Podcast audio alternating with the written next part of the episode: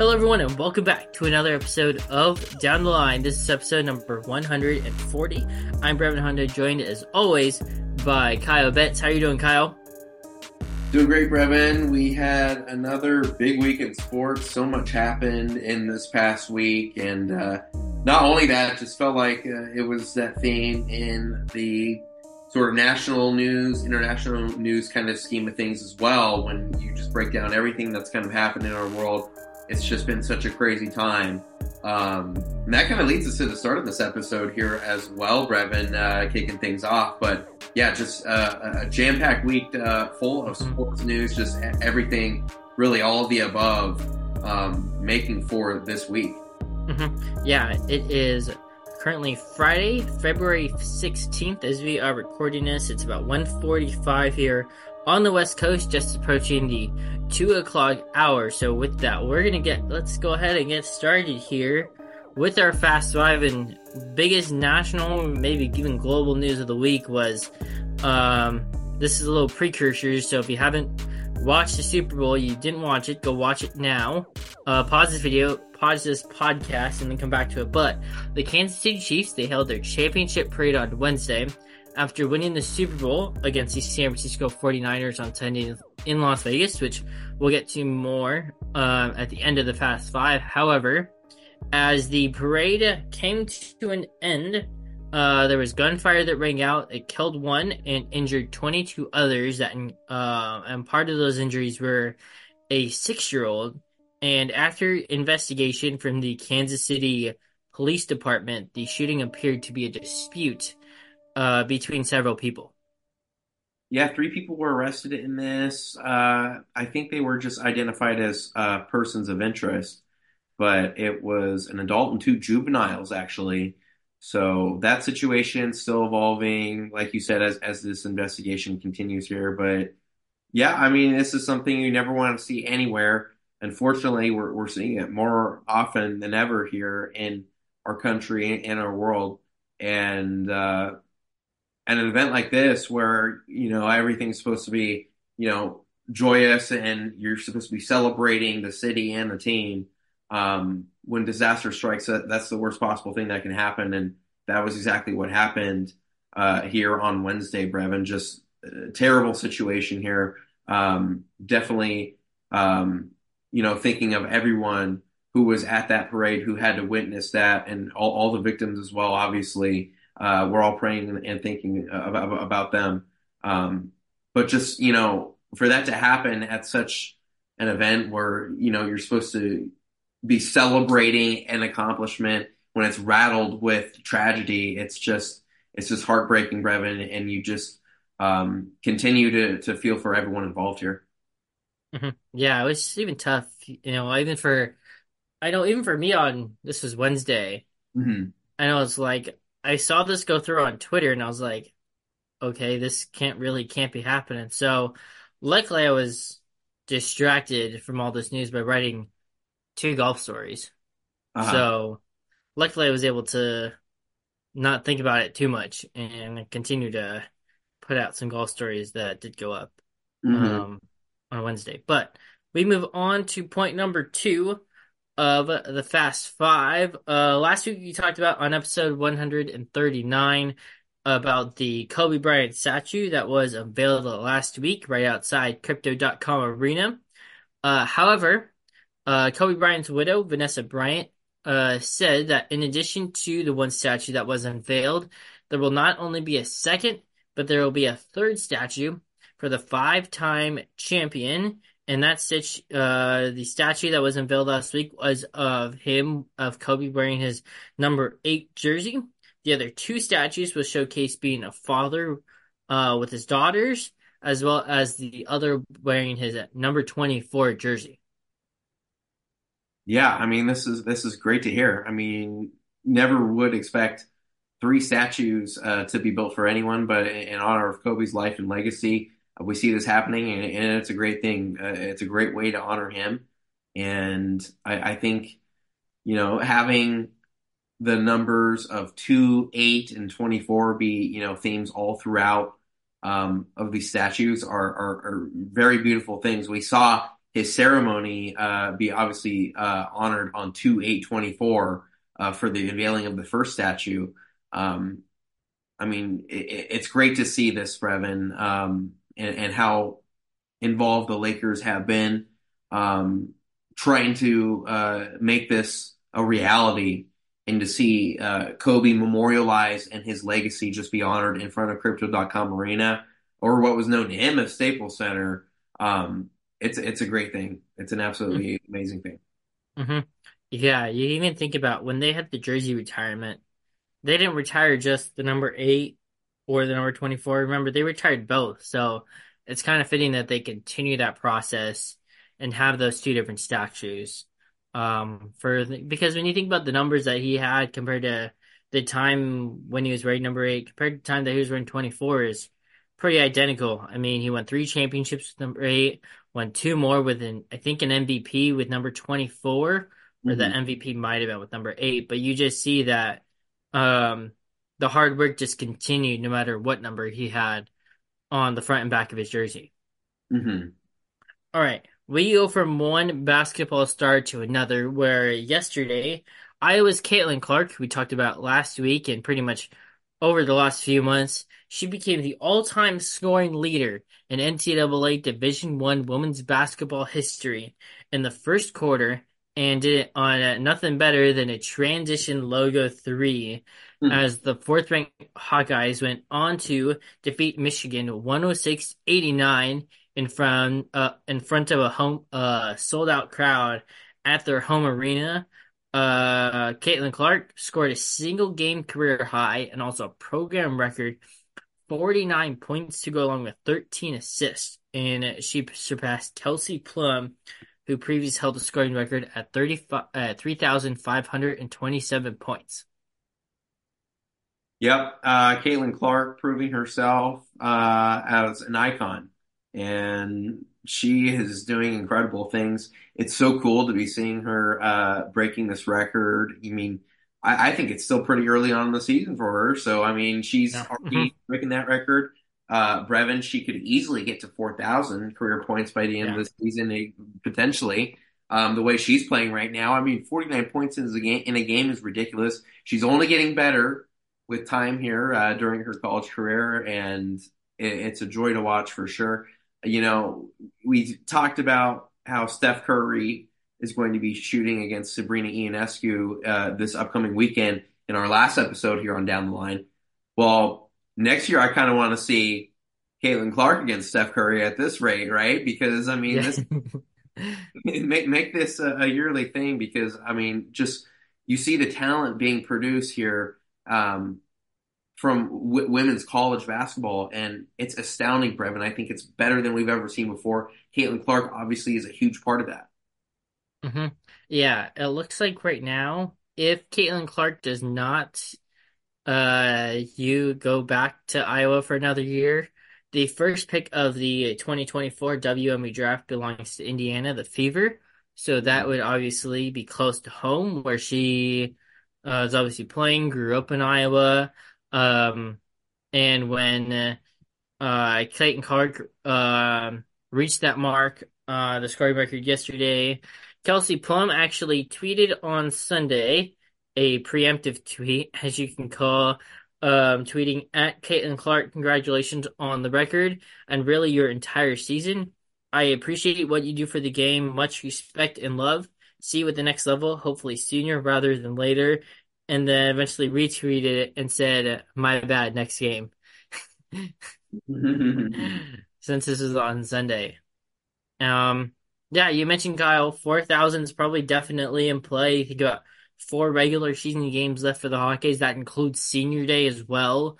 Um, in addition, they've got their Big Ten postseason games, their NCAA tournament run that this Iowa Hawkeyes team wants to go far in. So, yeah, there's plenty of a good amount of games left for uh, Caitlin Clark to continue to reach um, as the season goes along. Mm-hmm. All right we go to number four on this list where 82 time PGA Tour winner Tiger Woods uh, played in his first event of 2024 at the Genesis Invitational at Riviera Country Club in Los Angeles for his first official start since last year's Masters, which shot a 1 over 72 in Thursday's first round, and just minutes ago, he has withdrawn from the tournament due to an illness. Hmm. Interesting. Yeah. So Tiger Woods currently at the time of his withdrawal, um, he was playing all right. During his second round, he was uh one over through six at the time he had Hmm. withdrawn and took in his tee shot on seven. So Wow. hopefully it's only an illness. I know yesterday uh he was dealing with some back spasms late in his round, so Hmm. hopefully that um this illness isn't too much uh for him. Hmm. Um but overall, you know, he'll still be as long as he's healthy enough um and he's not contagious or anything like that, he'll still have his duties of being the tournament host. Absolutely, no doubt about that. Yeah, you want to see the best outcome from Tiger, you know, in the situation uh, as it continues to evolve here. But yeah, Breven, you said it exactly right. I mean, um, ho hopefully it's nothing more than what's being reported as an illness. I think that's the main thing to uh, look out for here in regards to Tiger for sure. Um, hopefully he's able to come back stronger from this as well. Um, but yeah, Breven, I mean, this is uh this has been pretty good competition uh right now. Uh who who are you thinking is uh looking the best of the pack, you in your opinion? Yeah, right now, well, uh every single week on Sports Knock, I do five picks within my tournament previews. None of my five are among the lead, but they've gotten done better today from yesterday. hmm Uh, the lead right now is 10 under by Patrick Cantlay. He's so far three under through nine holes so far today. Uh, the five players that I picked this week, Kyle, uh, Wyndham Clark has shot two over this today and is at two over for the tournament through 16 holes. I've got the rookie and Ludvig Aberg. He's also two over on his round today, one over for the tournament. Uh, Viktor Hovland is three under through 10 holes today, up to four under on the tournament, tied for 18th. And Max Homa as well is also a player that I had. That was number four. He's four under so far today at 1.6 under through 14. He's right now four under through 16.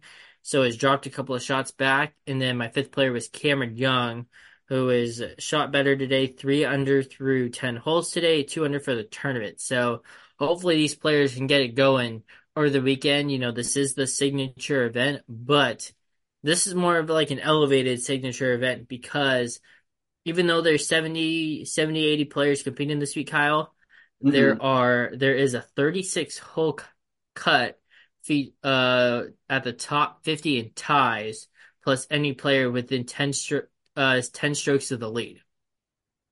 There you have it, huh? Yeah. I hmm this is uh going to be a good finish, I think. Yeah, it will be. Uh, Cam Davis is right behind Patrick Cantlay, Hmm. um, nine under par. Luke List, Jason Day, and Mackenzie Hughes, they're all at eight under. Um, all all three of them are done for the day. Um, with their rounds, you get a good group at seven under. That includes Jordan Spieth. Uh, at six under, you've got Will Zal. You got names like Xander Schauffele. He shot five under on the day, one of the top rounds so far today. Tony Finau is at five under. Also at ten on, also at six under with Xander Schauffele is a is Will Zalatoris. Remember, he's been continuing to make his return from that back surgery that he had last year. Will Zalatoris today made a hole in one on the par three 14th from 184 yards, Kyle. Wow. And his reward for getting that hole in one, he gets a new vehicle for both him and his caddy. Let's go. The caddy getting some love. I love that. That is Yeah. unbelievable. That's fantastic.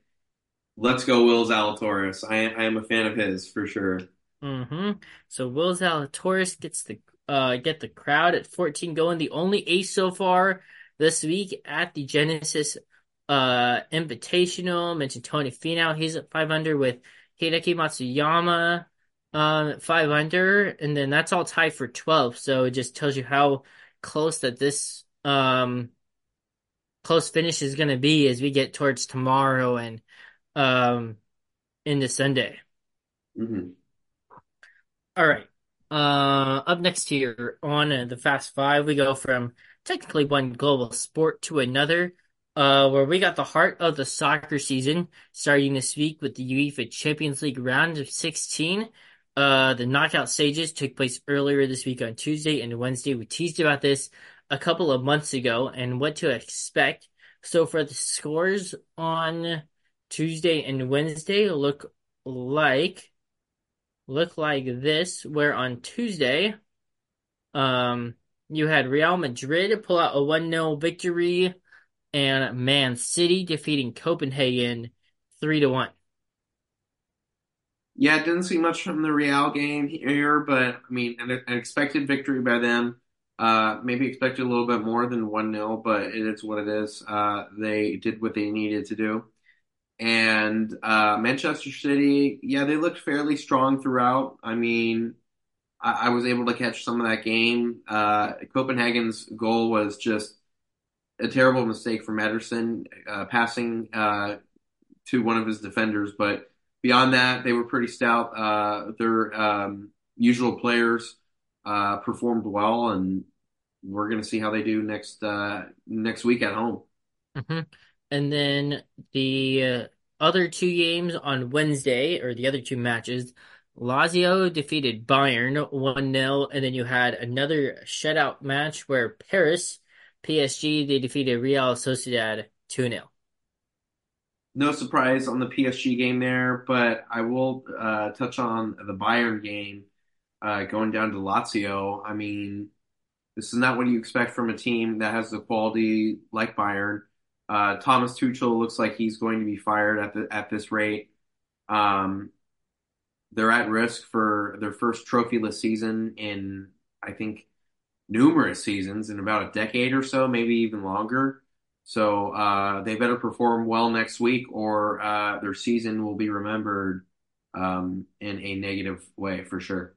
hmm Uh, next week's round of 16 first leg action includes uh, Atletico Madrid taking on Inter. And then you get PSV against Dortmund on Tuesday. And then on Wednesday, you get Arsenal. They're hosting FC Porto. And then you get Barcelona also uh, taking on Napoli.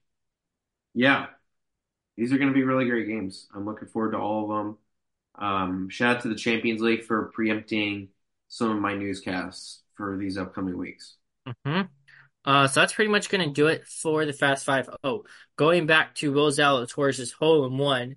So the vehicles that Zalatoris won, Yeah, yeah. or Zalatoris, he receives a 2024 Genesis GV80, and Mm, his caddy Joel Stock receives a 2024 Genesis electrified GV70 for the for that ace. Good for them.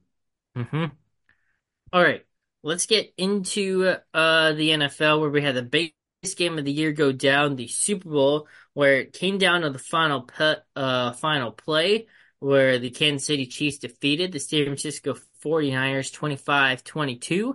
Chiefs quarterback Patrick Mahomes completed 34 of his 46 passes for 333 yards as he found wide receiver Mecole Hardman for the game-winning touchdown from three yards out in overtime. Yeah, Breven, I was uh, driving from San Diego back here to Bakersfield uh, on Sunday afternoon.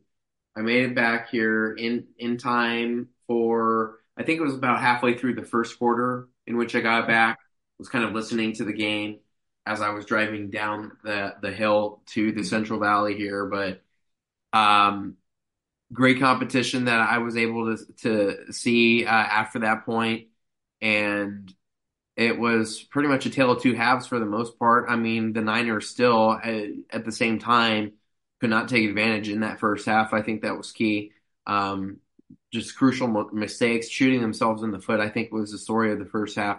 The second half, I think the Chiefs had uh, a little bit of uh, help on their side. Um, I'll, I'll touch on that a little bit later Yep. in our uh, three up, three down. But um, I mean, Patrick Mahomes put together a great comeback. There's no doubt about that. We saw a stark contrast in the teams as we went into overtime. I think that was massive. The 49ers not fully understanding the new overtime rules. The Chiefs on the opposite end of the spectrum taking advantage of that. I think that was huge, Breven. And hmm when the Chiefs revealed that if the Niners scored after their first drive and if they would have gone for, and if they scored, they would have gone for two. So imagine that ending. Obviously, that's not what came to be, but um, I think Breven, the two point conversion play that they had in mind was ultimately the game winning touchdown to Mecole Hardman, I think. hmm Yeah. hmm Also, Patrick Mahomes rushed nine times for a team high 66 yards. That included a couple of read options, both on a fourth and one on that overtime drive. I think the other was on a third and two or something like that in the fourth quarter. And it was just like once he started running the ball and he had that vision, you know, it was just unstoppable. Um, as the game went on along, they had the opportunity to go out and win the game with nine seconds left in regulation, but decided to be a little passive and play for overtime. Um, and go ahead and kick that chip shot field goal by Harrison Butker. And I think that's the thing about Mahomes that we haven't seen is, you know, he, he really did have to do stuff with his legs in this game to win. This is not the weak. This is probably the weakest Kansas City offense we've seen since he's been there, and that was a huge difference maker, Breven. I think you're totally right. Not only that, but let's think about, you know, how many other previous playoff games or Super Bowls have we seen Patrick Mahomes get banged up? You know, we we've seen him uh, play in the Super Bowl with a bum ankle, and Yep. he can't move around as much as he as he could in the past. That was not the case here. We had a fully healthy, for the most part, Kansas City Chiefs team, and especially when your quarterback is is healthy, that's a huge difference maker when he can use his legs like Patrick Mahomes can for sure. hmm Yeah. And then you mentioned that weaker offense of this Chiefs team. No Chiefs receiver had more than 100 yards. Um, as Travis Kelce had nine receptions for 93 yards on 10 targets. Mentioned Mecole Hardman had the game winning touchdown. He had three receptions for 57 yards with Justin Washington at three receptions at 54 yards. Isaiah Pacheco, 18 carries, 59 yards, his longest run just going for 10 yards. On the 49ers side, you had Brock Purdy completing 23 of 38 passes for 255 yards with a touchdown QBR of 69.8. Jauan Jennings threw that touchdown pass to Christian McCaffrey on a trick play from 21 yards out. McCaffrey also 22 carries on 80 yards. His longest run went for 11 yards. Both McCaffrey and Isaiah Pacheco each had fumbles um, in the first half. Yeah, Um, but it was still a really tight game as you saw um, as that Super Bowl went along. 100%. hmm Um, also in the game, kickers uh, also made history. Uh, Jake Moody made the longest field goal at 55 yards, only only to be broken. Um, that field goal was made during the first half, and then in the second half, Harrison Butker from the Chiefs drilled his uh longest field goal for 57 yards. Yeah, I mean, just two guys going at it, really. And to see those guys compete here, even in the Super Bowl, was astounding. And you really do see how much, you know, the game is evolving here with kickers becoming better and better year after year. hmm Yeah. hmm Uh, Patrick Mahomes, he collected his third Super Bowl MVP, the only other players in Super Bowl history with three Super Bowl wins and two regular season MVPs or more include Tom Brady, who's got seven uh, Super Bowls and two MVPs, and Joe Montana, who's got four Super Bowl wins and two MVPs. Yep, cementing himself as one of the best ever. And uh, this is going to be the team to uh, beat here for, I'm sure, several more years. hmm And remember too, Patrick Mahomes, he is just 28 years old. Uh, next year's going to be his age 29 season, so definitely has the opportunity um to get there. You know, pretty much as long as Travis Kelce's Travis Kelce is healthy and they got some good stable players in that offense that understand that offense. This is going to be a force here for definitely years to come. Mhm. Um, on Monday, so about 24 hours after the Super Bowl, Nelson, uh, or I should say Nielsen, as long as Adobe Analytics reported the Chiefs Super Bowl win over the 49ers as the most watched program across TV and streaming platforms in history, averaging 123.4 million viewers. Nielsen also said a record set a record of 202.4 million watched at least part of the game across all networks. Yeah, I mean, incredible numbers here. I'm not surprised about them at, at all, but I was looking forward to seeing these numbers, especially as the game went into overtime, as more people were tuning in. Um, we all know the halftime show uh, had several guests as well, so people were tuning in for that. Um, just to keep that constant um, level of mil hundreds of millions of viewers watching our broadcast, no matter how it is, it's impressive. And we saw people around the world all, all you know, taking part in this and, and sharing the moment. Um, football fans and, and even Swifties were, were taking Yeah. part. And I think that's a big factor in this as well. I mean, I'm not even just saying that to say it. I, actually believe it. I think Taylor Swift definitely drew a lot more viewers to this game. She was on camera several times, as we all know. hmm And when you have that and the NFL taking advantage of that for their business product, I mean, I can't blame them.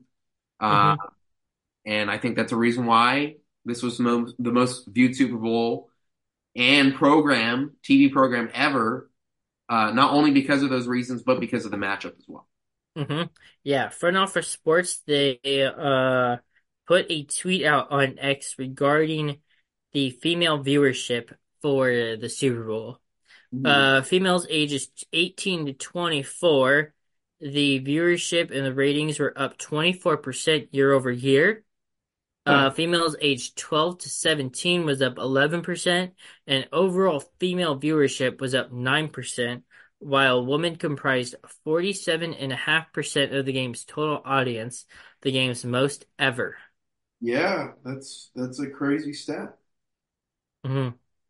Um, also, um, in addition to um, the stats earlier from Nielsen and Adobe Analytics. CBS Sports PR also uh, mentioned on Twitter that Super Bowl 58 is the most streamed Super Bowl in history, led by a record-setting audience on Paramount Plus. Yeah, totally believe that as well. You see streaming becoming more plat I mean streaming platforms becoming I mean ultimately more plat uh popular no matter where you consume media. I mean it's just available everywhere and Paramount Plus is getting more uh users and, and customers if you will. And so yeah, I, I know that the the NFL put on a good product this year and hmm uh the game was obviously very competitive. I know Paramount Plus did go down for some people at, at some points in the game, so Did it really? so you can only imagine uh, how people felt during those moments. But other than that, yeah, it's a big success for CBS. hmm Uh, I have to remember Reba McEntire, She performed the Star Spangled Banner. You had Usher, along with others, perform at halftime. That included names like Alicia Keys, Ludacris, among others. Um, yeah, it was just all a great event from beginning to end. Plenty of stars out. We had the NFL honor ceremony that we'll get to in a sec. But first, let's get to our three up, three down from the Super Bowl. Kyle, who's your first pick among your three up? Yeah, I'm gonna go with Jauan Jennings here to start. Um, just a crazy game here on his end. He became the uh, second player in NFL history to record a passing touchdown and a receiving touchdown in the Super Bowl. Um, that joins uh, Eagles quarterback Nick Foles. we obviously remember that game as well. But yeah, Jauan Jennings is one of those guys where he'll just play hard for you no matter what he's doing. He's a football player. Um, no matter his role, he will give it his all. I mean, he, he's a great run blocker for a reason.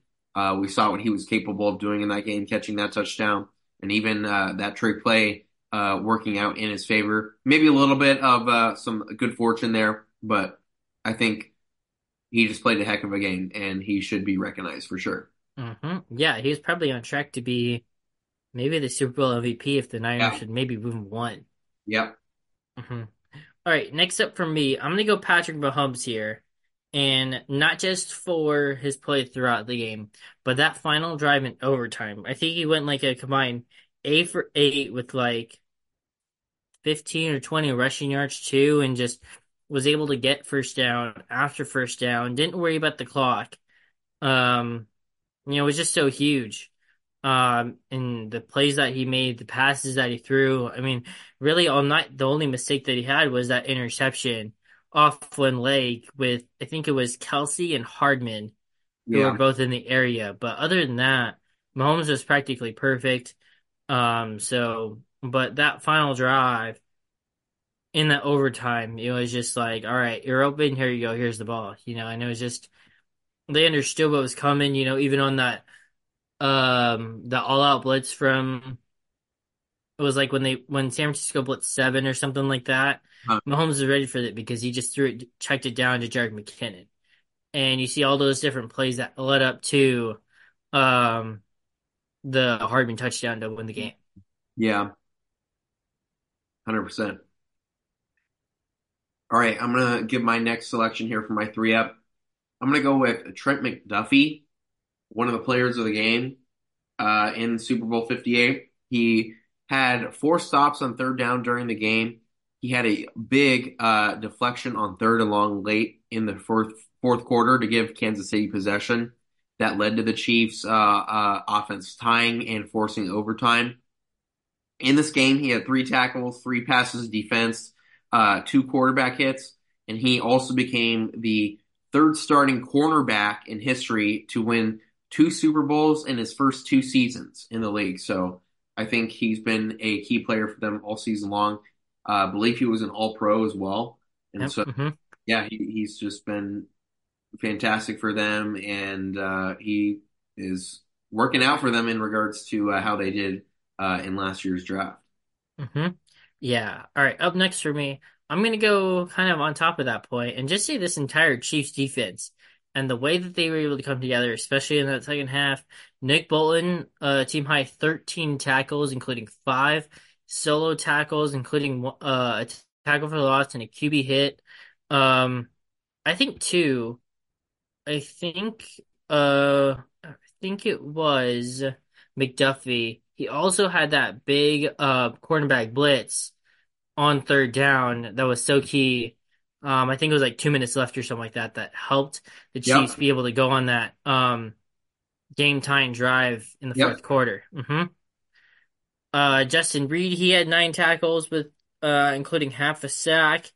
Uh, that half sack was with George Karlaftis, who recovered a fumble, had three quarterback hits, um, had five total tackles as well. Chris Jones had a couple of, for sure, two QB hits. I think it would definitely at least two quarterback pressures as well, including one that was overthrown by Brock Purdy into the end zone as well. So, yeah, just really good defense for this Chiefs team when it's been, or really over the years, a, a team that's been dominated by their offense. 100%. I'm going to go with the uh, adversity factor of this game here to wrap up my three up. Um, I mean, it's a Super Bowl. You you can't prepare for anything that's really going to happen in this game itself. You just have to do what you can and prepare for your opponent accordingly in the film room. But when things don't go your way on the football field, you have to overcome that. And that's kind of what we've seen time and time again from the Chiefs, not only, you know, over the course of like the second half of the season, but the whole year. And to me, that's not something that we've seen in the past. And so in this game, Travis Kelce running over to Andy Reid in the second quarter, uh, pushing him, uh, making contact and just yelling at him, uh, was pretty shocking to see. But also, the Chiefs have kind of been there before. They, they've been there before throughout the season. So it, it's something that they've been through. But I wasn't sure if they were going to be able to come back from this. Instead of that, um, they they did in the second half. They they pulled together. I don't know what was said at halftime, but um, they found a way to win, and that's what's most important. And you can say overcoming adversity, not only in this game but the whole season, has just been huge for the Chiefs. I mean, in every postseason game, they were underdogs as well, so um, they didn't have the home field advantage they usually did as well. I mean, this is this is a team that just found a way to gut it out. Hmm Yeah, for sure. All right, the final point of my three up, I'm gonna go Brock Purdy here. Completed 23 passes of his 38 attempts, 255 yards, uh, had that one touchdown pass. You know, there wasn't really he did anything wrong for this Niners team when you really think about it. It was more the turnovers that were caused by um the others and the decisions that go into that. I mean, he still had a quarterback rating of nearly 70 and a rating of like 89.3. You think about two weeks ago when the Chiefs had played Baltimore, Lamar Jackson, who was the MVP, who we're going to get to more in a little bit, quarterback rating against the Chiefs during that AFC Championship game of just 41.6 and a QBR of 75 and a half. So that tells you just how well that Brock Purdy played against this Chiefs defense um, as that game went along. 100%. I mean, he seemed so composed and hmm well put together despite what was going on in that game. And so I think, you know, when, when you see a quarterback like that uh, perform pretty well, but not everything goes way, I mean, just just makes you uh, kind of just go back to the drawing board, but at the same time, realize the potential that you have in him. hmm Yeah. hmm All right, Kyle. Now we're going to move on to our three down. I'm going to kick things off here. If it wasn't for, we're going to talk about the overtime rules in a sec, but if it wasn't for those overtime rules, probably the other biggest point in the game was Jake Moody's Jake Moody's missed point after attempt after Jauan Jennings scored that receiving touchdown. What that led to was that was instead of a four point game, it was a three point game, meaning that as this Chiefs defense went on that final drive, you know, they only knew that that at, at least what they could have done was get a field goal instead of having to go after a touchdown and go after the win um, in regulation. So that point right there was um, so big on that blocked uh, PAT by that Chiefs uh, special teams. Mm-hmm. 100%. That was a huge factor in this game. hmm I would have had that as my fourth point if we had a four down. Yeah. hmm I'm gonna go with uh, the luckiest punt bounce in history for my uh, first selection here. Um, I mean, there's just there's just no way that happens. There's just no way, right? Um, Chiefs punt. What was this? Third, uh, midway third quarter. Yeah. hmm Um, Chiefs are punting the ball. Niners about to get possession. The the punt goes off of a 49ers player, off of a gunner, off of his ankle, running downfield in, in punt coverage. And Chiefs fall on it, they recover and go on to score a touchdown. Yeah. That led to Marquez Valdes-Scantling with a touchdown. That is just the, the most Chiefs thing ever happened in the Super Bowl once again. And that's a play I don't know if I'll ever be able to get over. Similarly to uh, Rahim Moore against the Baltimore Ravens in the 2012 playoffs, that was uh, just a play I, I will never forget. That is Uh, just crazy how that happened. uh-huh. The football just likes to go in its own way and it just finds a gunner's foot. Yep, so the football does uh, truly does crazy things sometimes. hmm All right.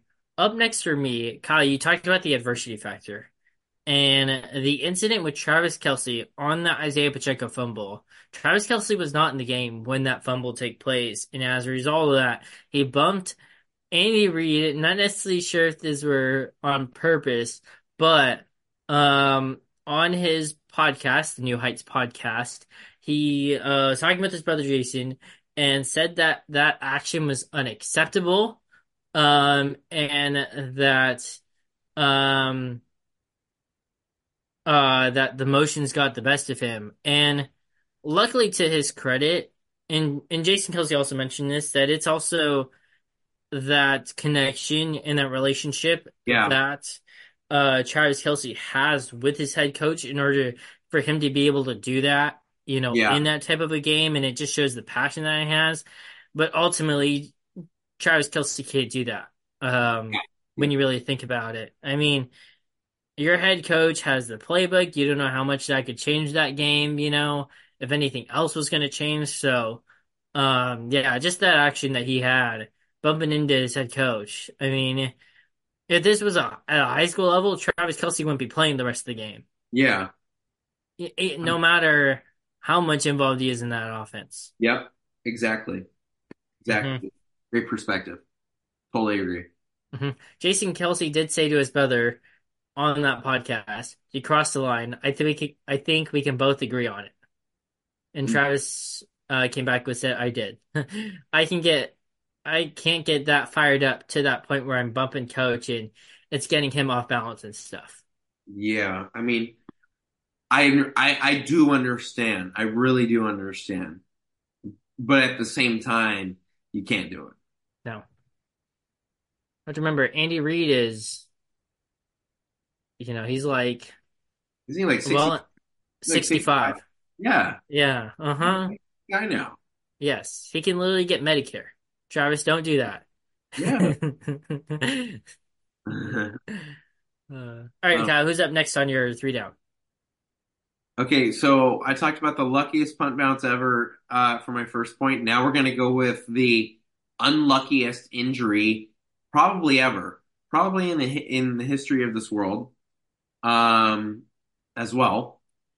Dre Greenlaw, um, I don't even know what was the second quarter. He was jumping up and down on the sideline, like uh, doing some high knees in place, like ready to go out there play some defense uh, for the Niners.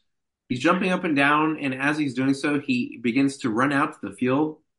Um, he tears his Achilles, and it's all caught on camera right behind him.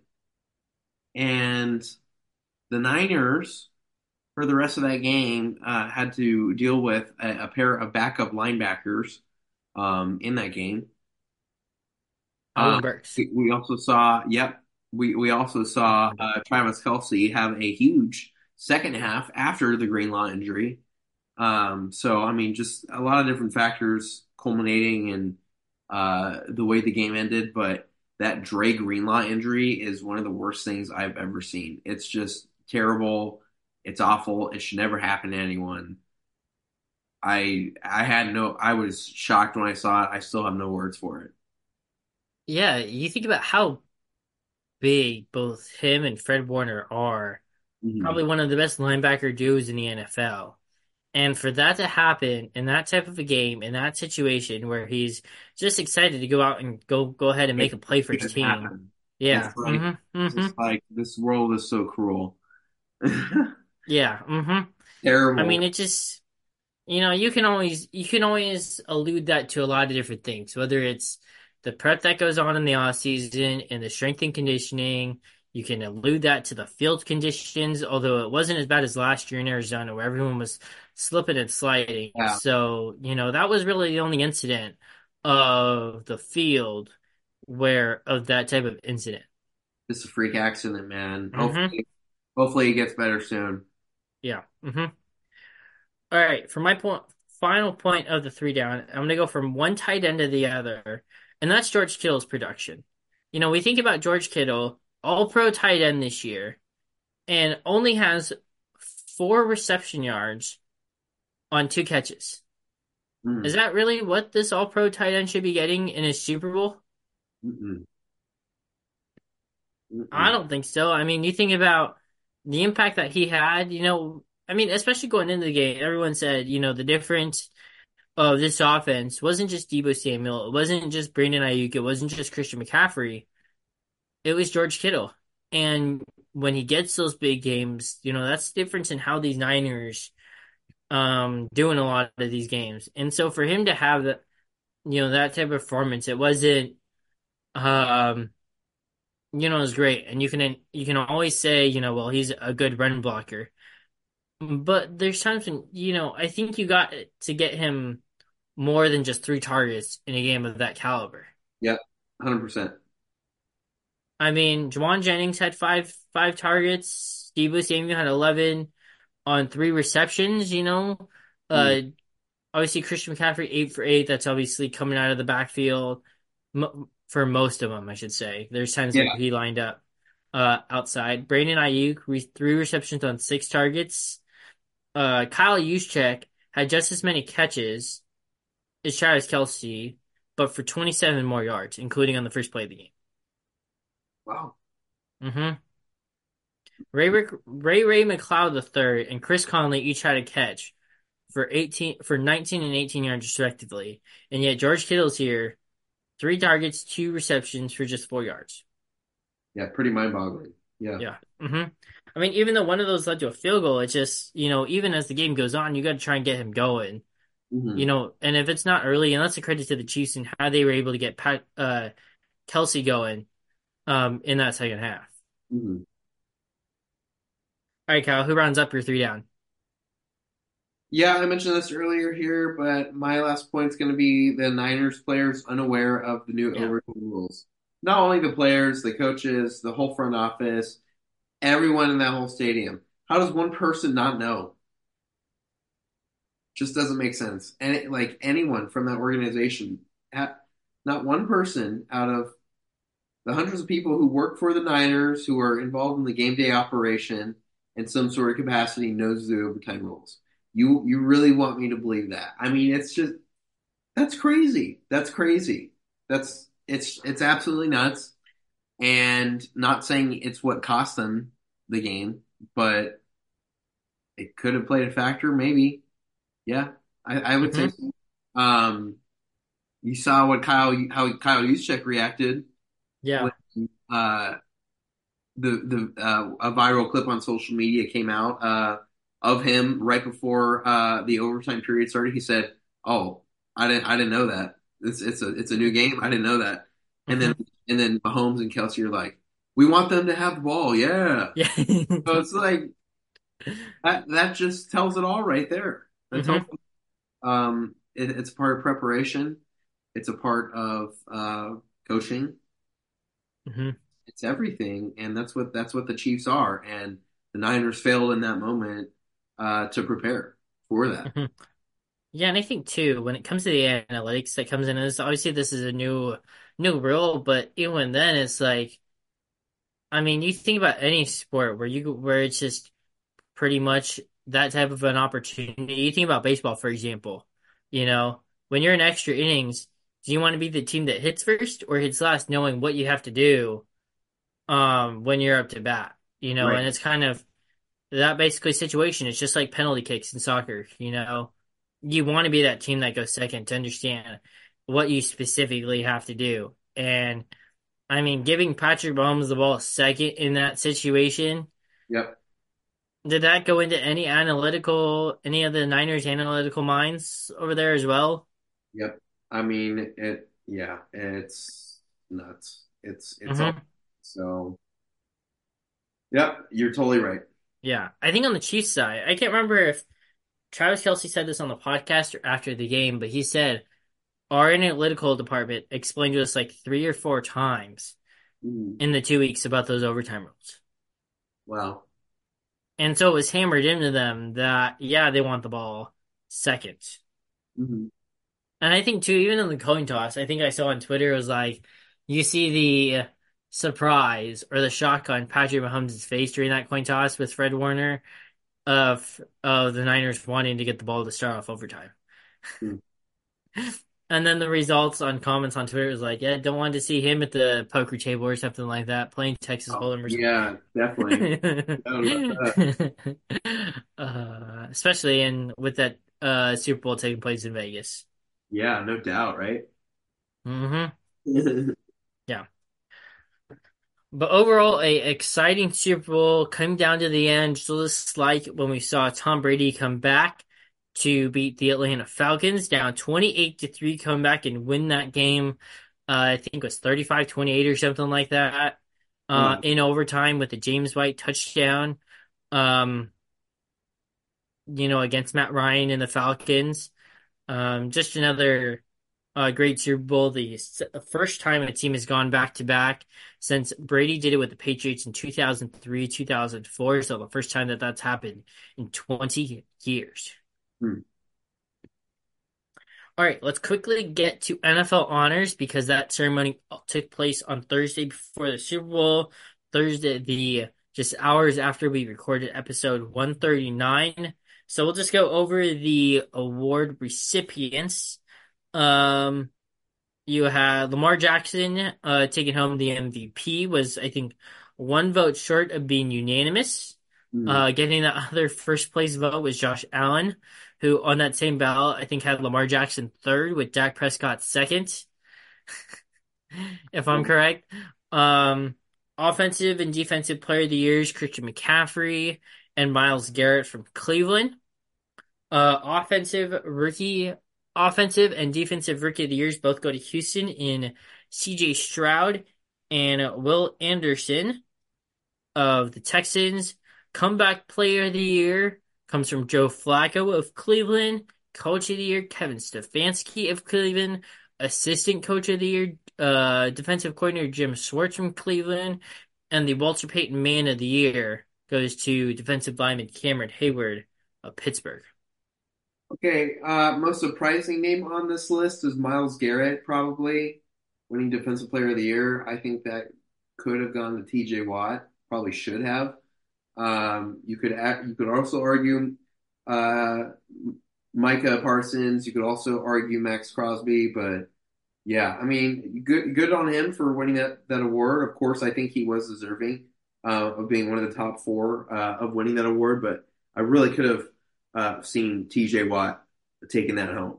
Um, I think too, what's interesting about this list here, Breven, is the slew of Browns awards winners.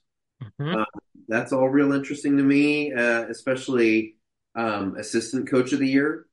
Yeah. Um, I mean, I, I think that probably could have gone really anywhere else. I, I mean, when you think about it, a lot of good assistant coaches this year, Ben Johnson of the Lions could have been a good uh, candidate for that. So, um, interesting decision there. hmm Yeah, I think for me, the one that stood out was comeback player of the year.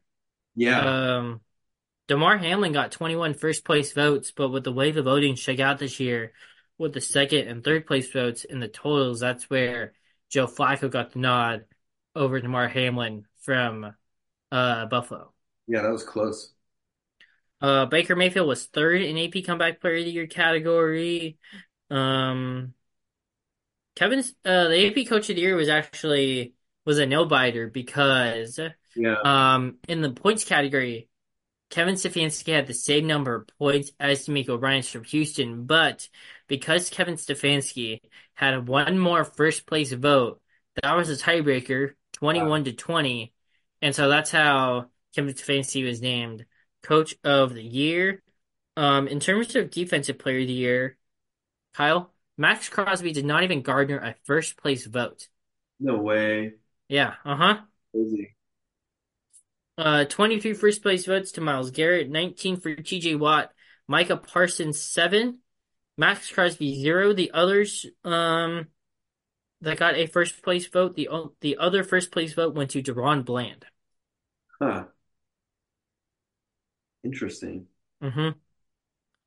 Uh, and I'm looking at the results from Rob Maaddi, who is a senior AP NFL writer. So obviously that goes through the Associated Press. Um, yeah, it's pretty all pretty similar there for most of these awards here, but um, Puka Nacua was second in AP Offensive Rookie of the Year voting. Uh, Jahmyr Gibbs only got four third place votes out of um all the votes. Sam Laporta got 43rd place votes. Um, AP AP defense or assistant coach of the year. Where's the AP defensive player of the year? Defensive rookie of the year. There you go. Uh, Anderson was first, 16, 21, and 8 in first, second, and third place vote totals. Jalen Carter, 14, 14, and 10. Kobie Turner from the Rams, 14, 6, and 7 for 95 points. Nice. Good for him. Hmm Cool. Um, yeah, Christian McCaffrey, 39 first place votes, pretty convincing there. Um, MVP got 49 for Lamar Jackson for that. Uh, Christian McCaffrey was third. Brock Purdy was fourth. Josh Allen was fifth, followed by Tyreek Hill and Patrick Mahomes with CJ Stroud following, with Ma- Matthew Stafford getting a fourth, two fourth place votes, and Myles Garrett also getting one fifth place vote in the MVP category. Matthew Stafford, interesting. Mm-hmm. Yeah. All right. So with that, we are going to take a quick break here. Uh, talking some NFL. We're going to move on next after the break. We're going to talk some NBA. We're going to talk some Victor Wembanyama, who I'm pretty sure is going to be in Indiana, Indianapolis for um the All Star break and the All Rookie team. I'm pretty sure. Um, we're in All Star weekend taking place this weekend. Um, then we're going to get into some MLB. We had plenty of news to go down this week as spring training opens up for all 30 sites. We get, we're having to start full team workouts uh, into this weekend and into early next week. So stay tuned for the second half of Down the Line, and we hope you continue watching. So stay tuned.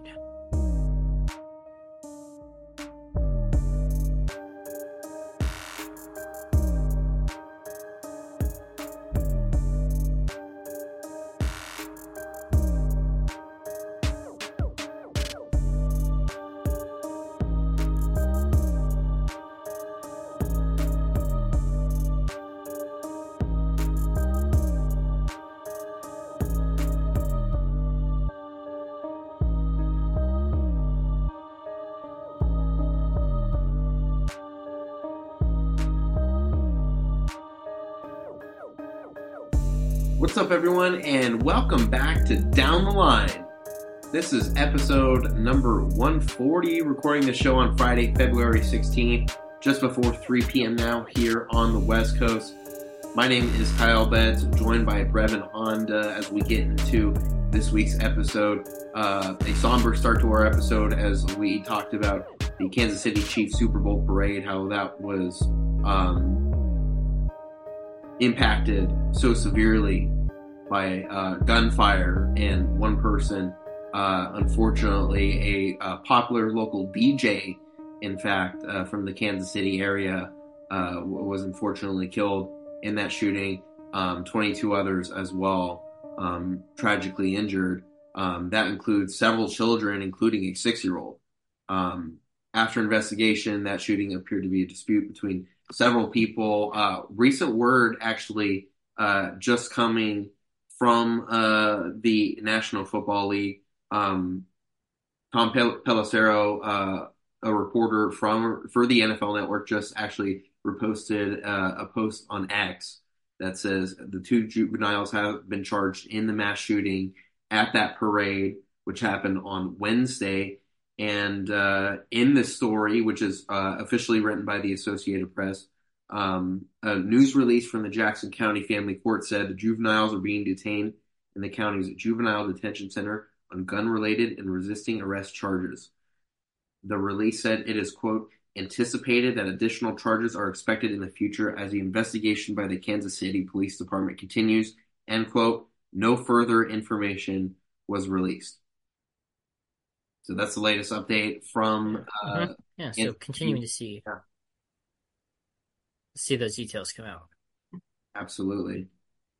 Uh, the Chiefs they have launched uh, Kansas City Strong, an emergency response fund supporting victims and their families, uh, violence prevention and mental health services, and first responders.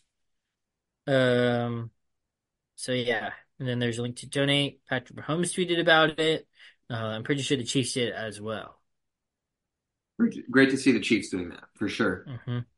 So that is the latest update on the first thing that we broke down here in this episode number 140. We also got into um, in our Fast Five uh, news about Caitlin Clark becoming the all-time leading scorer in NCAA Division One women's basketball history. Also talked about uh, Tiger Woods, how he has uh, performed at the Genesis Invitational, and we also talked about what's been happening with that. All before we broke down Super Bowl 58 with the Kansas City Chiefs uh, coming out on top over the San Francisco 49ers in overtime. We broke that down. Also, our weekly fair or foul segment. This our last featuring the 2023-24 NFL season as we got into the Super Bowl. We also talked some NFL honors, but now we're going to get into some basketball and uh, not I would say too much happening this week, Breven. Uh, we had some uh, teams kind of have their schedules slow down a bit due to uh, All-Star Weekend kicking off today officially, which we'll touch on just a moment. Um, but leading up to that, um, we did have a couple standout moments, but one big one that I do want to talk about here is uh, Victor Wembanyama. And Breven, this was a huge performance from him on Monday. Uh, the Spurs center became the first player since Hawks center Clint Capela in 2021 to record a triple-double featuring blocks. Wembanyama in this game posted 27 points, 14 rebounds, 10 blocks, 5 assists, and 2 steals in just 29 minutes in a 122 to 99 victory over the Toronto Raptors.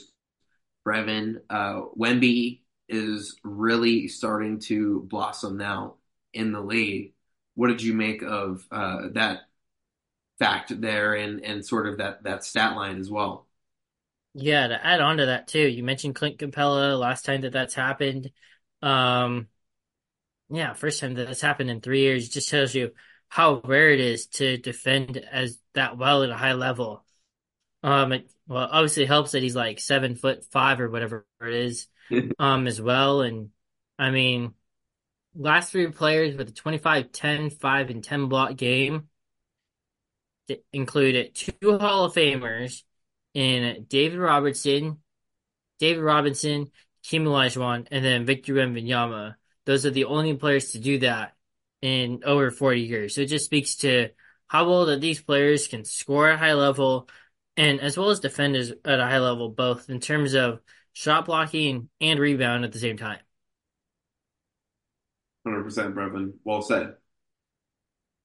Victor Wembanyama will be at All-Star Weekend. I believe he is going to be participating in, I think, the Rising Stars game.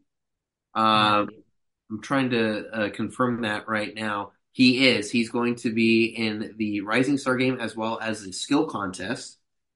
So we're going to see Wembanyama uh, plenty of times here during All Star Weekend. But uh, mm-hmm. besides him, Breven, a lot going on. Obviously, I believe in about an hour from now, we're going to have the celebrity game be played. Yeah. Mm-hmm. Uh, any, any coaches? Words? Yeah, any... the two coaches for that game. Okay. Is uh, Shannon Sharpe on one side and Stephen A. Smith on the other. No way. Okay. I wonder and... how many. I wonder how many teas they're going to allow before ejections start happening. I was gonna ask any word on the rosters, like any big stand. Yeah. Uh, let's see. Well, let's see the rosters for the coaches. Um, uh, the assistant coach with Shannon Sharpe is Fifty Cent, so Curtis Jackson. Uh, the two assistant coaches for Stephen A. Smith include Lil Wayne and A'ja Wilson. Oh my. Um, A'ja Wilson not playing. She's got two rings, Kyle. She's got she's got back to back rings. I don't think that would be fair. fair enough. That's fair. I mean, you want her to be backing into somebody like Puka Nacua or Micah Parsons in the post? That's fair. They they got to keep it. They got to keep it uh, within the level playing field. So I yeah. Uh huh. So you got Puka Nacua playing, Micah Parsons playing. Okay. Uh, on Team Shannon for Team Stephen A. You've got uh, C.J. Stroud, who's playing in the Astros celebrity softball game yesterday. Yeah. Now he's in Indianapolis playing in the All Star celebrity game. he's just well, getting... I mean, he practices everything before games anyway. He's doing baseball swings. He's got basketball in his hands anyway. So he's just getting his cardio in for the week. Yeah. Uh huh. Celebrity games. Yeah. Uh, also on Team Stephen A, you've got Metta World Peace. Um, Jack Ryan, Natasha Cloud, Mecole Hardman. So after scoring the game winning touchdown, now I'm gonna go play basketball and go see if he can go win another ring there. Um, Jennifer Hudson's playing as well. Maybe she'll sing her way to the basket. I don't know. Yeah. She'll just hit those high notes and just make everyone deaf so they can't their opponents deaf so they can't hear anything. Uh, yeah, Jewell Lloyd's gonna be playing for Team Shannon. Um, uh, yeah, definitely a lot of uh, celebrities there, and that kicks off at 4 p.m. Pacific time here, uh, just within the next hour. Yeah, we're looking forward to that. It's going to be a pretty good game, I think. A lot of big names that you hmm mentioned there, Breven. And Among the broadcast team, uh, Cassidy Hubbarth. This this will be on ESPN. So Cassidy Hubbarth will be the host um, for the broadcast and the MVP presentation. Ryan Ruocco is going to provide play by play, and then analyst Monica McNutt and Richard Jefferson and Pat McAfee is going to make a special appearance. It's a celebrity game, Kyle. oh, well, it makes sense actually because it's Yeah. in Indianapolis and that's where he is. So hmm it does make sense. Uh, let's see. Yeah, Grammy Award recording artist also competing in this game. AJ McLean, Walker Hayes, and Sir. Grammy Award nominated musician Adam Blackstone. Emmy Award Emmy Award winning entertainer Lilly Singh. Actors Daniel Dylan Wang and Quincy Isaiah. Yeah, plenty of both stars, both in content creation, entertainers, athletes. They're all competing. It's just like the MLB's All Star Celebrity Softball game held in July. Yeah, definitely. I know of Sir. He's he's a good. hmm Seattle Storm All Star Jewell Lloyd uh, and Natasha Cloud will also be playing. And then too, we get to see this will be the first time we get to see that new LED court as well. Yeah, Um, for for this All Star Week festivities. I am excited to see that. Uh, also tonight, uh, among the events, we got the Rising Stars tonight. Oh, okay. Um, um, got um HBCU class HBCU Classic, the uh State Farm All Star Saturday Night, the Kia Skills Challenge, uh three point contest, Steph versus Sabrina, uh AT&T the Sam Dunk contest. I'm pretty sure it's gonna go in that order, and then on Sunday you're gonna get uh the G League up next game, and then uh concluding it all with the All Star game. Yeah, it's gonna be a fun weekend for sure. hmm All taking place in Indianapolis, hosted by the Indiana Pacers. gonna be a good, uh, I think, just weekend altogether, really. I mean, all these events have so many stars participating, and we're gonna see a lot of celebrities there as well attending. So yeah, it's gonna be gonna be a great weekend. hmm Yeah. All right, we're gonna move on to Major League Baseball now, switching gears, and some news coming yesterday, being Thursday the 15th. Uh, Major League Commissioner Rob Manfred announced that his tenure will end in January of 2029. So, Breven, five more years left in his tenure, uh, and Manfred uh, appears that he will not be returning thereafter. According to Jon Morosi, Manfred wants to have the expansion process of 32 teams in place, but not necessarily rewarded. So, Breven, this has been uh, a tenure marked by uh, several different um, changes. I mentioned, you know, uh, the expansion of the league to 32 teams potentially here. Uh, one thing that happened under Manfred was the expanded playoffs. Um, another thing that happened was the implementation of the pitch clock. Other rules have been altered uh, since thereafter. Um, one uh, large marking part of his tenure, though, Breven, obviously the Houston Astros. Um, what happened with that as well? Um, but still, like I mentioned, five years left uh, with Rob Manfred remaining the MLB commissioner. hmm Yeah, you add in the universal DH as well, part of that, um, with pitchers not needing to hit anymore in the National League to continue to get to that universal schedule that we're at now with all 30 teams playing against each other every single year, um, rather than just once every four or five years, depending on that rotation. Um, So yeah, there's been obviously some good, some bad to obviously, and that is going to come with that position. Not everyone's going to have the same ideas that he has, you know, both from looking from his side, looking from an opposite perspective, um, to it. You know, he understands that, you know, he can't have this job forever though at the same time. And so now in the next five years, it's going to be getting that next person to take that spot. And so it's going to be interesting who it's going to be um, you know, and we'll definitely hear that within the next probably three to four years, um, who that next commissioner is going to be and what those next steps are to help this game of baseball continue to evolve and continue to improve as the years continue, um, year by year. Yeah, well said. I think Manfred, he, he gave this quote. He said, I'm 65 years old. Like, Yeah. I still want to have fun with my life or something. Uh, hmm something along those lines. But um, yeah, I mean, I, I think you, you, you just nailed it when, when you said, you know, there, there's always positives and negatives that come with a job in this position. We see it with every commissioner in Yeah. pro, major pro, pro sports when you really think about it. So um, it's never an easy job, but um, like like you said, there, there's still time left in his tenure. So despite what's happened in the past, we, he still has something to look forward to, and so do we as as baseball fans.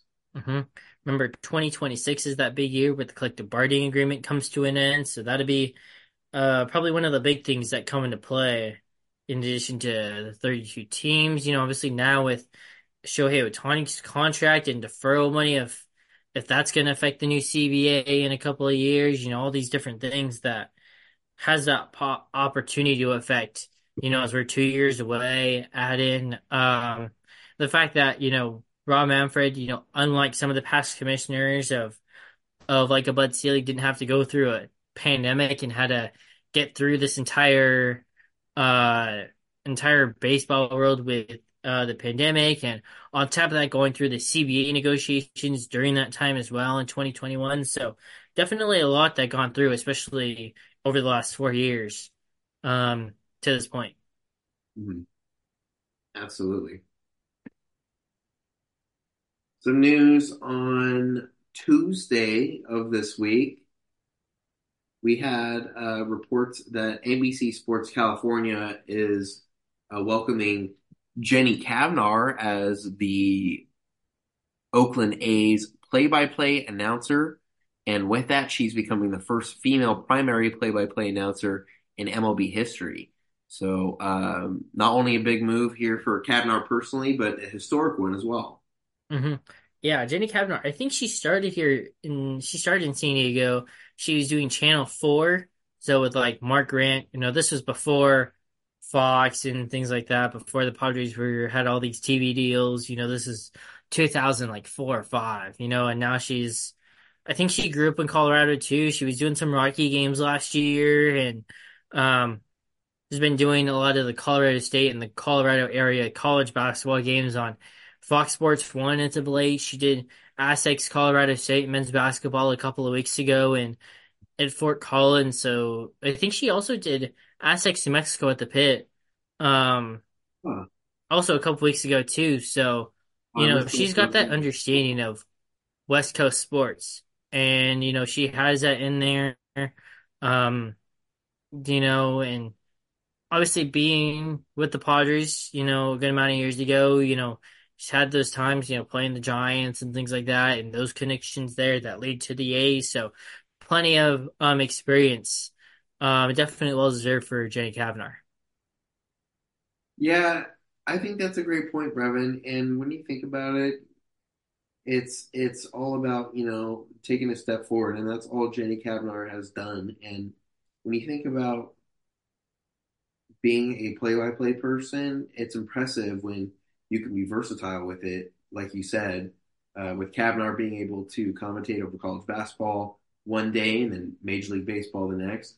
I say not only that, but I think just itself being able to call a baseball game in general is already difficult enough, and she's already shown so much talent in her career thus far that she's absolutely earned this. So hmm hmm it's great to see. Yeah, and you think about too is you know, is this A's team's transition, you know, if they go to Las Vegas, you know, they get to bring that new fresh voice with them, you know, and depending however long this contract goes, you know, because, you know, they'll still be broadcasting the A's games in Oakland and the Bay Area, you know, Yeah, even as this team goes to Las Vegas, you know, and even to that Las Vegas region, you know, there's a good TV network, you know, and there's a good deal in place. You know, she could easily continue being the A's, you know, as long as she's in that position, um, by the time the A's are there in maybe four years, you know, and whether she's doing A's games in Sacramento, as it was reported earlier today, that uh, Sacramento was a front runner to to be the site for the Oakland A's for three years until that ballpark gets done. Mhm. Um, which would be, I think that would be the site of the Sacramento River Cats, which is, I think, the AAA affiliate of the San Francisco Giants as well. So I'm pretty sure. So, um, yeah, so plenty of A's news this week with both on the field and off the field as the lease for the use of the Coliseum for the A's ends in 2024. So ending the season. Sad to think that that's actually a reality, Breven, for sure. hmm Yeah. All right, let's move on to the latest in spring training here in uh, Major League Baseball. We had team workouts starting in Arizona and Florida this week. Um, Breven, what do you know so far about uh, pitchers and catchers uh, reporting? Yeah, there's unfortunately been some injuries start year, which, um, which is expected, you know, um, unfortunately. Uh, Kyle Bradish from the Baltimore Orioles has a torn UCL, so I think he's going to be shut down. He might get, obviously he's not going to be ready for opening day now, so, um, it'd be tough for him and the Orioles to kind of take a step back from and how good they've been trending, but luckily that's why you get those pitchers that you've gotten Um, you know, whether it's Jack Flaherty at the deadline last year, you know, and some of their pitchers that they signed, the Corbin Burnes trade obviously helps a lot now. It means that much more important. Um, with an injury like that, you know, players and you mentioned pitchers and catchers, we're starting to get full team workouts this week as well. So every, every, all 30 teams are going to have um, positions that are going to be up for grabs throughout the rosters, whether it's bench spots, whether it's uh to be the designated hitter in in the everyday lineup, final spots in the rotation, uh, outfield spots. All those are going to be up for grabs across all 30 teams. Absolutely. And as teams prepare, we know the Padres and Dodgers, uh, the first two teams to even do anything when it comes to spring training preparation, um, as they are going to begin the season overseas. But um, one thing that we have seen coming from the Dodgers camp this week was a social media post uh, of a video of Shohei Ohtani.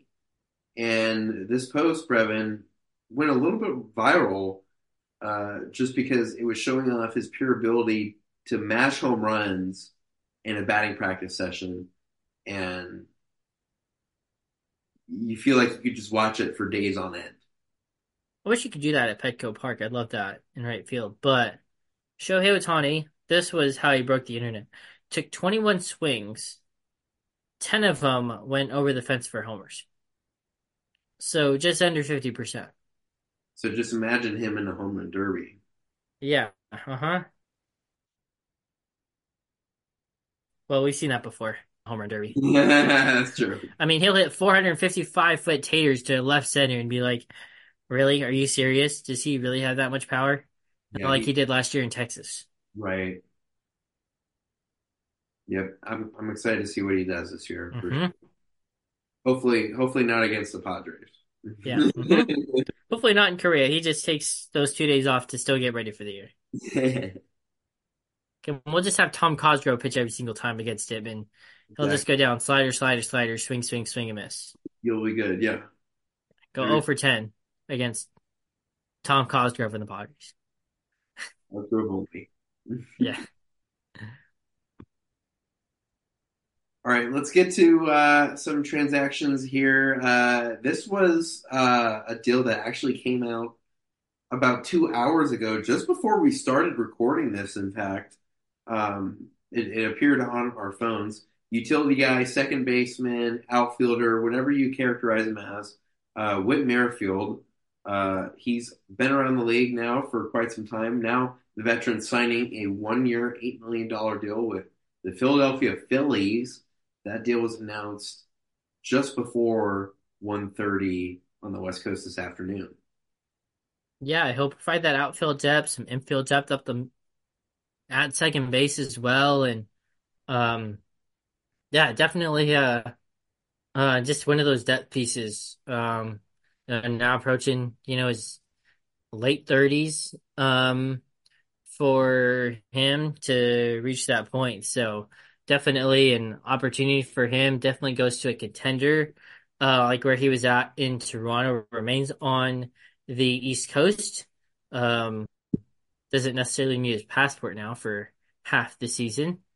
Um, but you have to remember this is a durable guy. You know, you have to remember he had like um a consecutive game streak playing that was like 400 or something like that. And in Right. today's world of Major League Baseball, it's completely unheard of. And especially at the time when he was doing that, you know, because of how much rest players need, especially fielders and hitters. You know, it wasn't like the days when Cal Ripken broke Lou Gehrig's record where he was playing 2,132 times, you know, every single day of every single year. So, Yeah, you know, the durability is definitely there, uh, for Whit Merrifield.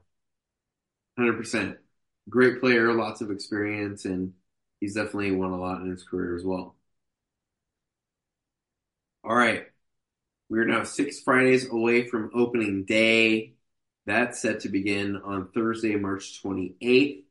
Uh, we are going to now preview the National League Western Division as our first division preview as a part of our uh, sort of uh, preseason uh, kind of breakdown that we do each and every year, uh, Breven, uh, before the season gets going. We're going to break down each and every division here this year as well. But like I said before, we're going to start today with the NOS and let's begin with some transactions and also the latest news coming out of uh, this week.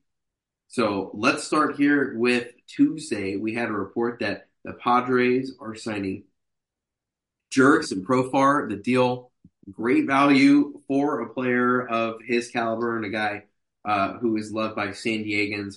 One year, $1 million uh, as he uh, returns to the Padres here, Breven. What do you think of this deal? Yeah, the Padres are, need that outfield depth, but they do it at kind of a, you know, within their budget of what they're trying to do. I mean, one year, $1 million, dollars, it doesn't speak a lot. I mean, we think about last year, Nelson Cruz signed for that much and then was DFA by June, you know, in July. So hopefully it doesn't end like that. You're hoping that the, the charisma that Jurickson provides to the locker room and the clubhouse, you know, is strong. You know, when he came back in September of last year, I think the Padres, you know, that's when the Padres started to go and they went like 14 and 4 or something like that to finish off the season, or it was like 16 and 2, um, or something like that. So if they can, you know, just having him around, you know, because, you know, even when here before, when he first came around, you know, he had that opportunity and had that, you know, was part of that success, Yep. you know, a couple of years ago. And so, you know, he can provide that positivity in the clubhouse that can translate to the field. So, um, you have to remember, you know, when he opted out, you know, he opted out for seven, 14, technically 14 million over two years, uh, which would have ended, I think, this past winter. And Wow. so, and he goes to Colorado, doesn't have the best of years. And so now it has to settle for 1 million where he could be at 14 million. So, um, yeah, it's difficult, but it's the understanding that you take as a player, knowing that this is still a championship caliber team. 100%. We also had news on Tuesday. It was also reported that the San Francisco Giants signed Jorge Soler three years to a contract worth $42 million.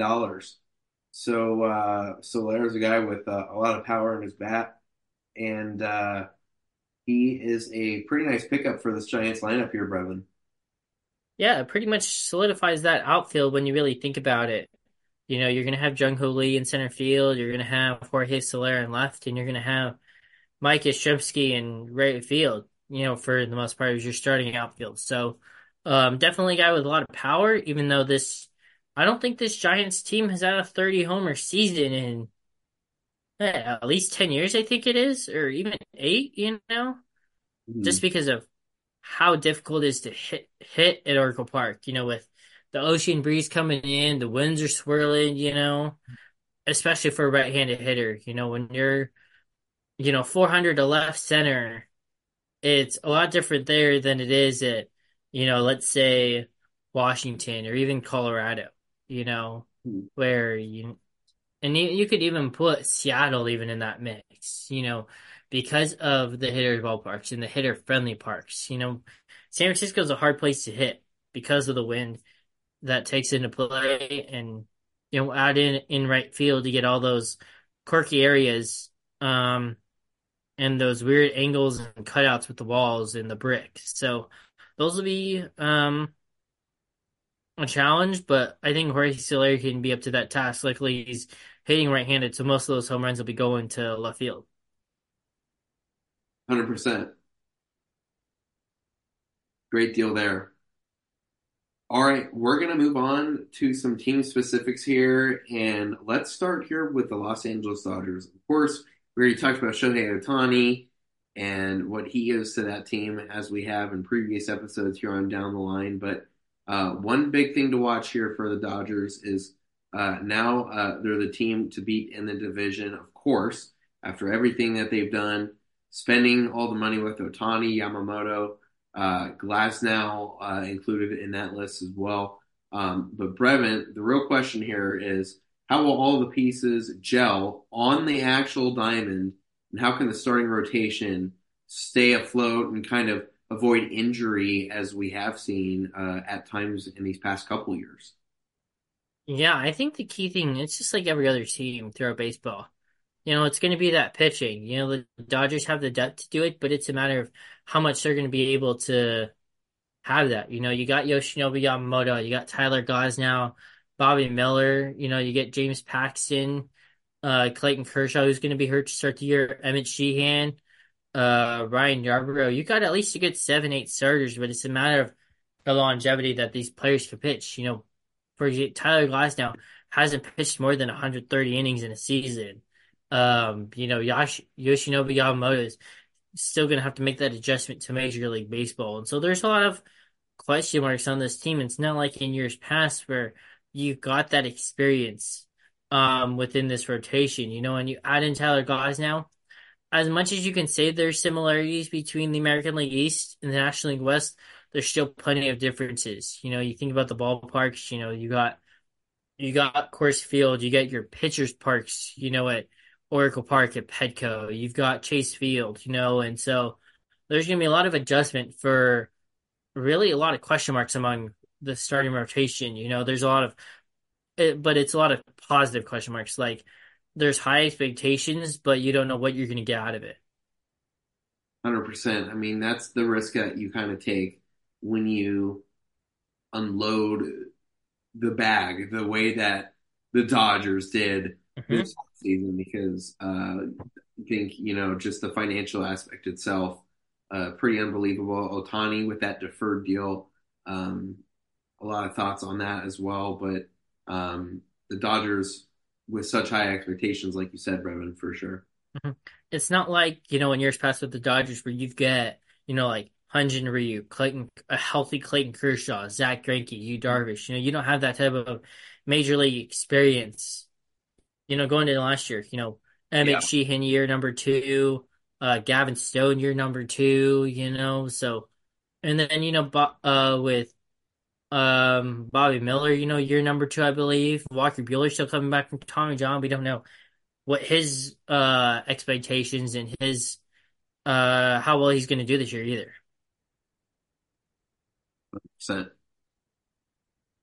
All right, let's move on now to the San Francisco Giants. And we kind of talked about uh, these additions a little bit earlier here, Breven, but the main point here for the Giants is what they've been able to uh, do in terms of adding to their lineup. So, how does bringing in outfielders Jung Hoo Lee and Jorge Soler, as well as Bob Melvin coming from San Diego, kind of change things in 2024? How do you think that's possible through these new additions? Yeah, I think definitely more experience and nothing against Gabe Kapler, but you you get more of that experience, you know, but not just from a managing perspective, but from a life perspective as well. Bob Melvin from the Bay Area, you know, knows this gi has grown up, you know, rooting for the Giants and was with the A managing with the A's where he won three manager of the years. I think the key thing though, as we talk about this outfield, you know, it's not just Jung Hoo Lee and Mike Yastrzemski and uh, you have Austin Slater in that mix as well. But I think, you know, the the question last year for this Giants team, you know, was it the catcher's position? You know, we we all thought two years ago or even three years ago, we thought Joey Bart was just going to be able to be just that similar puzzle to that piece, to be that similar piece to the puzzle like a Buster Posey and just fit in nicely. Well, now last year you had Patrick Bailey Yeah. and come into that mix. And now with the signing of Tom Murphy, you have three catchers, and so with with Joey Bart in that mix as well. So that'd be, I think, the key thing to watch and how these young catchers, you know, continue to work with this rotation, you know, in year number two, because it'd be uh even that rotation, you know, you think about having um having Logan Webb at the top, but then you know you're gonna have you know as much as you know we talked about Robbie Ray coming into that rotation you know, he's still going to be hurt for half the year. So you're hoping that, you know, this rotation behind Logan Webb continues to come together. You know, Kyle Harrison, Keaton Winn, Jordan, you know, you really only have one for sure starting pitcher in this rotation, um, as we speak here, you know, when you really think about it. And so I think it puts that much more uh reliance on that bullpen, especially on the days where they have to do a bullpen day. You know, as you get to your fourth and fifth days within that rotation, you know, whether it's and how you piece it together to get to Camilo Doval. hmm All right, Breven, let's move on to the San Diego Padres. And I know you've been waiting on talking about them here. Um, we had some news earlier today from a manager, Mike Shildt. He announced that Xander Bogaerts will play second base. Ha-Seong Kim will play shortstop this upcoming season. Breven, is this a surprise to you at all, or what, what, what's your what's your thoughts on this? The way that it's a surprise is that we didn't know when it was going to come. You Uh-huh. know, everyone in this, there were rumors this, during this offseason saying that Xander Bogaerts was just going to move to first base. And it was like, why would he move to first base? He's been playing shortstop, you know? And so I mean, you understand the move because you think about all the shortstop type of talent this Padres team ha has had. You know, Manny Machado, Ha-Seong Kim, Xander's easily in that mix, Jake Cronenworth, Fernando Tatis Jr. You know, that list goes on and on. I mean, Joe Musgrove could even probably want to play shortstop if he wanted to with his athleticism. You Yeah. know, and so having that type of ability on top of Jackson Merrill when they're top prospects, you know, that's you know, that I think that team mentality that the leaders have on this team from Manny playing third base, you know, coming to San Diego and knowing that, you know, when Manny came to San Diego, you know, Fernando was already in this um farm system. And so he he was he was that teammate where he said, "Okay, I know this kid's coming in, so I'm gonna go ahead and continue playing third base." You know, you had Ha-Seong Kim, you know, wins a Gold Glove in the KBO, you know, continues to adjust during during his time in the MLB, you know, has a Gold Glove uh, at the utility position, you know, and away from shortstop. You know, you we mentioned Fernando Tatis Jr. goes from shortstop and right field, and what's he doing his first year? Doesn't just win a Gold Glove, but wins the Platinum Glove. So it just speaks to the volume in the moves around Xander Bogaerts in terms of the ability of how important shortstop is, not just at that position, but throughout the diamond. Hmm I mean, Jake Cronenworth has two Gold Gloves, or not two Gold, two All Star appearances because of his play at second base, where you know he can play shortstop as well. Yeah. hmm Absolutely. Big thing to watch here for the Padres, Breven. Um, You mentioned the versatility here within this roster, but still some pieces left. Um, the biggest thing to watch is how the roster, the including the rotation, uh, that's a big spot as well as the outfield. How that all is uh, kind of sorted out, whether it, it's through free agency trade or even through prospects. Top prospect Jackson Merrill could be an option potentially there, um, but the team definitely has a big decision here to make, um, or decisions, I should say, when it comes to um, the roster and, and still uh, how, how, they need to really just fill it out. Mm-hmm. It really feels, you know, right now here it's, you know, we're still a month away from Korea, so a lot can change between now and then. You know, as we get towards that point, but you figure Joe Musgrove, Yu Darvish, Michael King, those are going to be your one, two, three. So it's really a a battle for those two final spots. You know, who's going to start?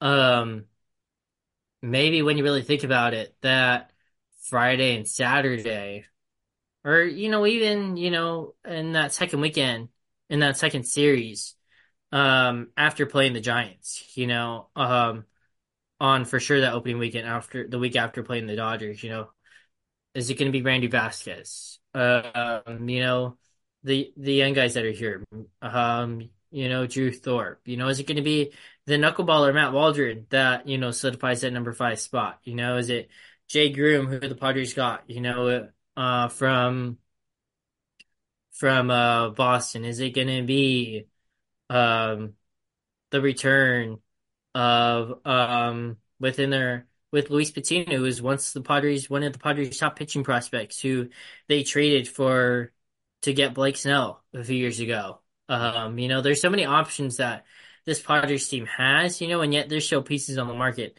like a Blake Snell that the Padres could go after if they wanted to. So I think as the spring goes along, you're going to see those, you know, especially in the rotation. I would assume within the bullpen, you know, most of the bullpen, you know, it's good enough set with the pieces that you got. You know, you got Robert Suarez, Yuki Matsui, Woo-Suk Go, you know, those three will be the ones that are most likely pitching seven, eight, nine. You know, Wandy Peralta, you know, he could easily be that Nick Martinez type of pitcher that can go from pitching, you know, in the bullpen to starting, you know, be that swing guy.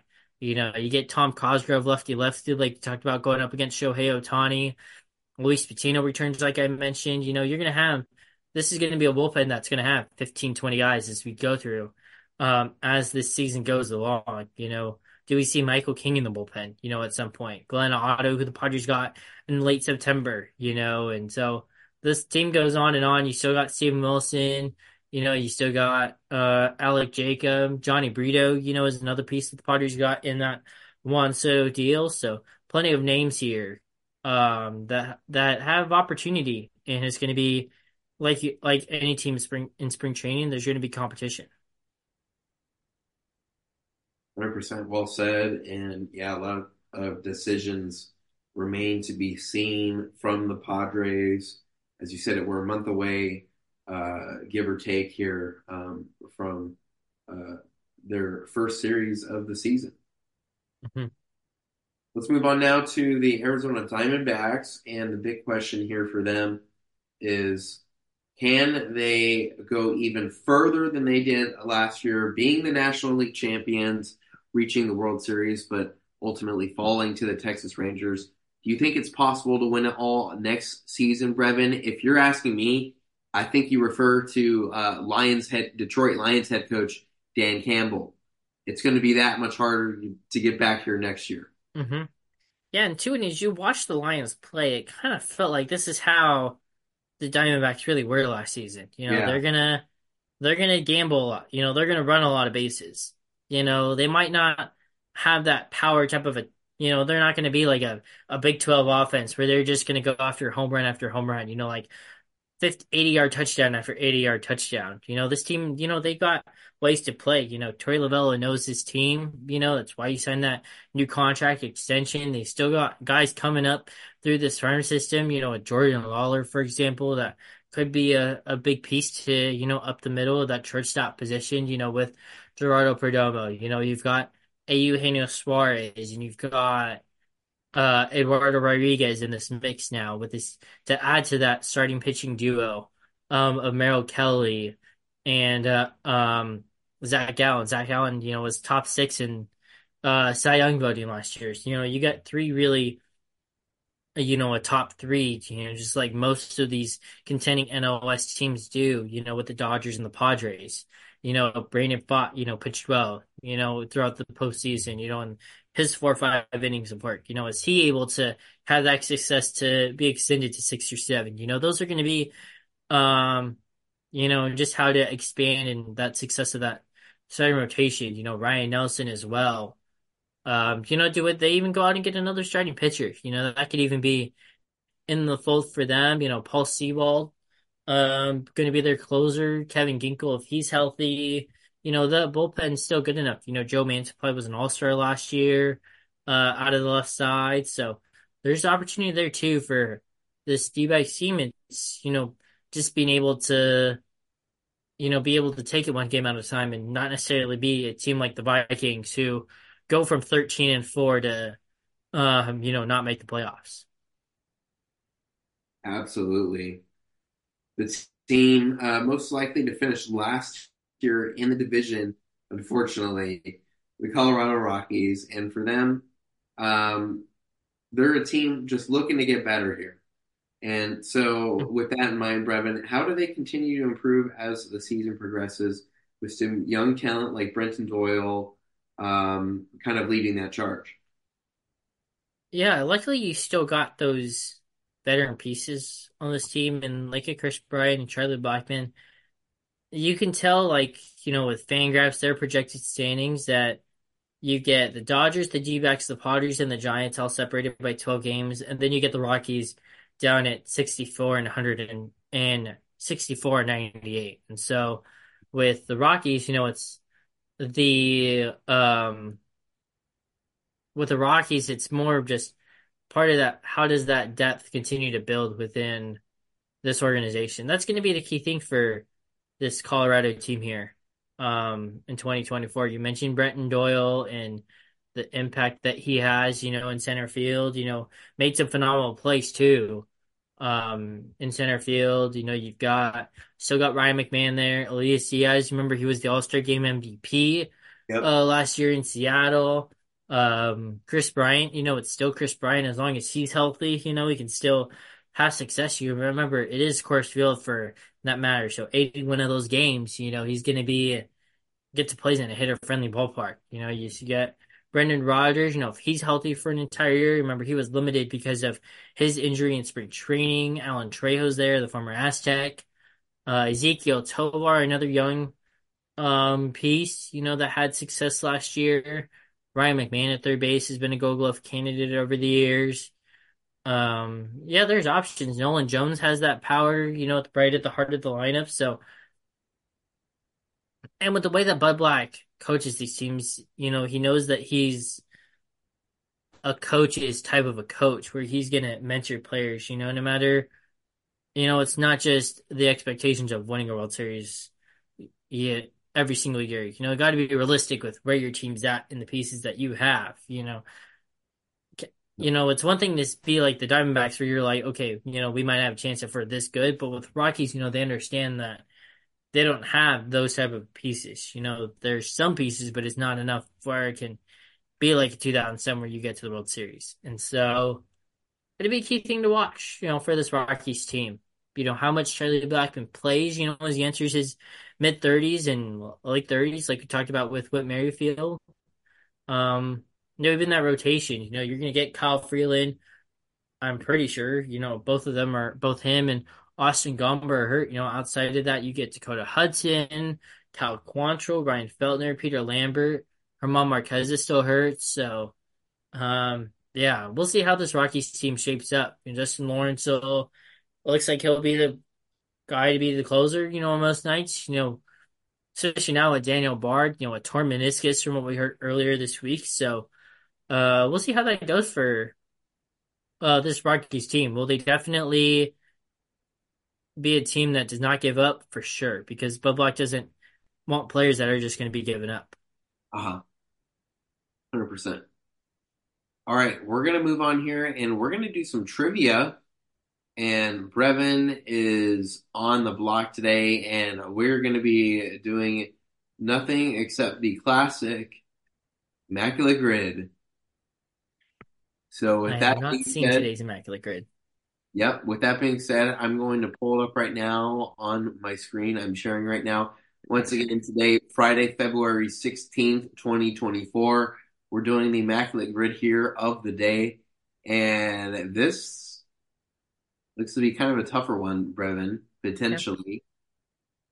Okay. Um, we have uh, majority teams on here. Um, so on the left side here of this Immaculate Grid, going from top to bottom on the left side, we have the Miami Marlins, the Atlanta Braves, and a player with a 30 plus stolen base season. Okay. On the top, going from left to right, we have the Boston Red Sox, Detroit Lions, and a player who's played left field at least once in their career. I like that one. hmm Um. All right, we'll just start here at left to right. Um, Marlins, Red Sox. We'll go a left-handed reliever, Kyle. We're gonna go Richard Bleier. wow. Richard Bleier. Liar. How many percent does that get? One percent. There you go. Wow. Right. Do I go Miguel Cabrera here with Marlins and Tigers, or do I come back and find somebody else? Uh, I'm gonna come back and find somebody else. Um, I'll go Red Sox uh, and Braves here. Someone you don't think played for both teams.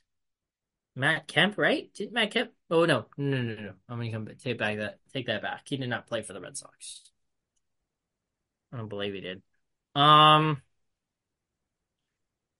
Marlins left fielder. Well, we just talked about him. We'll go Jorge Soler. Jorge Soler. 11%. Yeah. Um, go Braves left field. We'll go uh Eddie Rosario. Eddie Rosario. 7%. Hmm. Uh, let's see. This Tigers. Did Cameron Maybin have a 30 stolen base season? Can't Hmm. remember if he did. And the Red Sox. Oh God, how many Red Sox have stolen bases to that level? Okay, those are the three. Um. Oh, Red Sox Braves. We'll go Kenley Jansen. Sounds good to me. Kenley That's him. Jansen. 8%. Yeah. Mm-hmm. And then I'm gonna.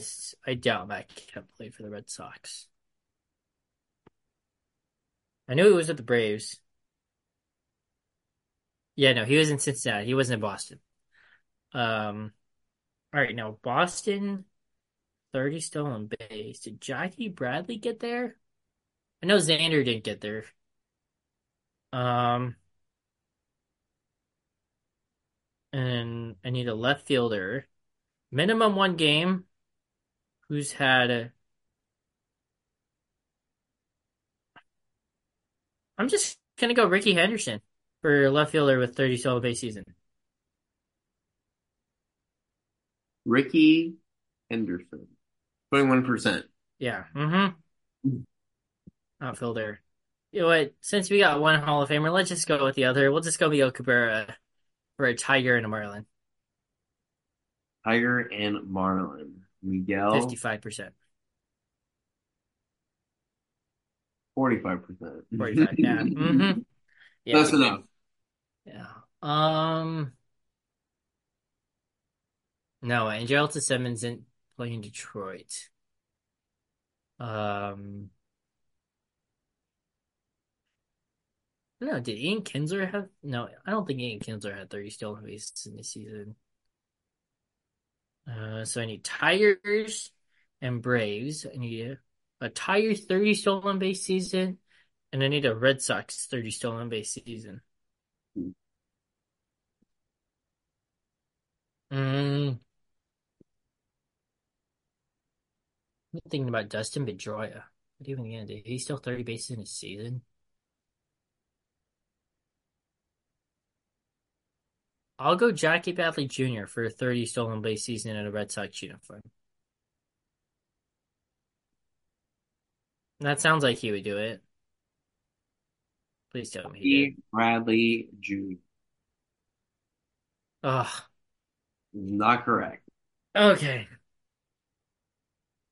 Um, all right then. Well, move on then.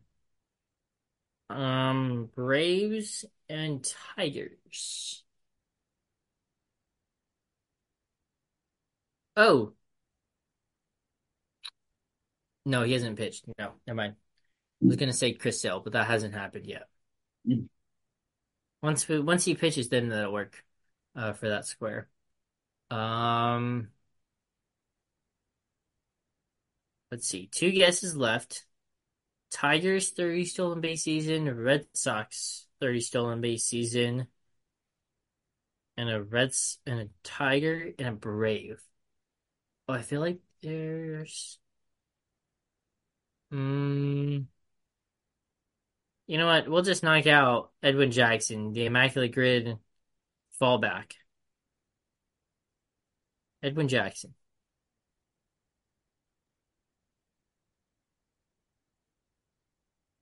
Edwin Jackson, Tiger, and Brave. Yeah, played for both teams. Five percent. Yeah. Mm-hmm. All right. One guess to get a 30 stolen base player for the Tigers, between the Tigers or the Red Sox. Hmm. I don't think Justin Pedroia got there. Oh, how did I get, get this sooner? Red Sox 30 stolen base season. Current Dodgers manager Dave Roberts. Dave Roberts. Should be there. To 2008. No, he didn't have three stolen bases in a season either. Um, What? I was gonna say Mookie. Mookie, okay.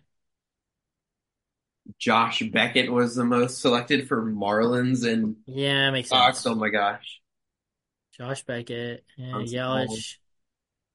I was thinking about Marcell Ozuna for that left field spot. Doyle Alexander. Okay, Ty Cobb. Okay. And Rickey Henderson. Okay, not too bad. Yeah, not bad at all, actually. Just wait till we get a couple more years into this still stolen base uh power now, you know? Hmm. I was part of the 35% who did not get a Red Sox stolen base. Yeah, not me.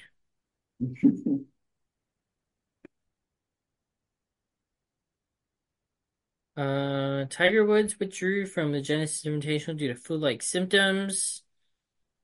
Uh, started last night, woke up this morning, they were worse than the previous. Um, a little bit of fever was better during warm-ups. Uh, feeling a little dizzy. Uh, maybe dehydrated. He's been treated with an IV bag. He's doing much better. So it's just probably just a lack of fluids for Tiger Woods. Uh-huh. Yeah, not, Um, not good if you're dealing with flu-like uh, symptoms. hmm Yeah, nothing phys uh the withdrawal was nothing not related to any physical conditions, so nothing with the back, nothing with the ankle. Um, it was all just dehydration for Tiger Woods. Hmm. Well, that's good to know. And I gotta remember, whenever you're playing on the course, drink drink your fluids, Pedialyte, Gatorade, water, Honestly, you whatever. name it. Yeah, it's no joke. hmm Yeah, sounds good. Uh, that's going to do it here for episode number 140 on Down the Line. As you just heard, we just wrapped things up with some trivia and Breven Honda going ahead and uh, getting eight out of nine on today's Immaculate Grid. Great job, Breven. Honestly, a lot better than I would have done. McGregor. That's for sure. So, uh, yeah, we got down into a lot this week. Broke down Super Bowl 58, everything happening right now in the NBA, MLB, and just the sports world in general. Uh, so good to uh, catch up with you, Breven, and uh, with all of our listeners here on Down the Line. Uh, and for Breven, I am Kyle Betts. We are uh, going to wrap up this episode number 140 here today, but we will be back next week with episode number 141 with a lot more to talk about next week. So we will see you then for episode number number 141 of Down the Line.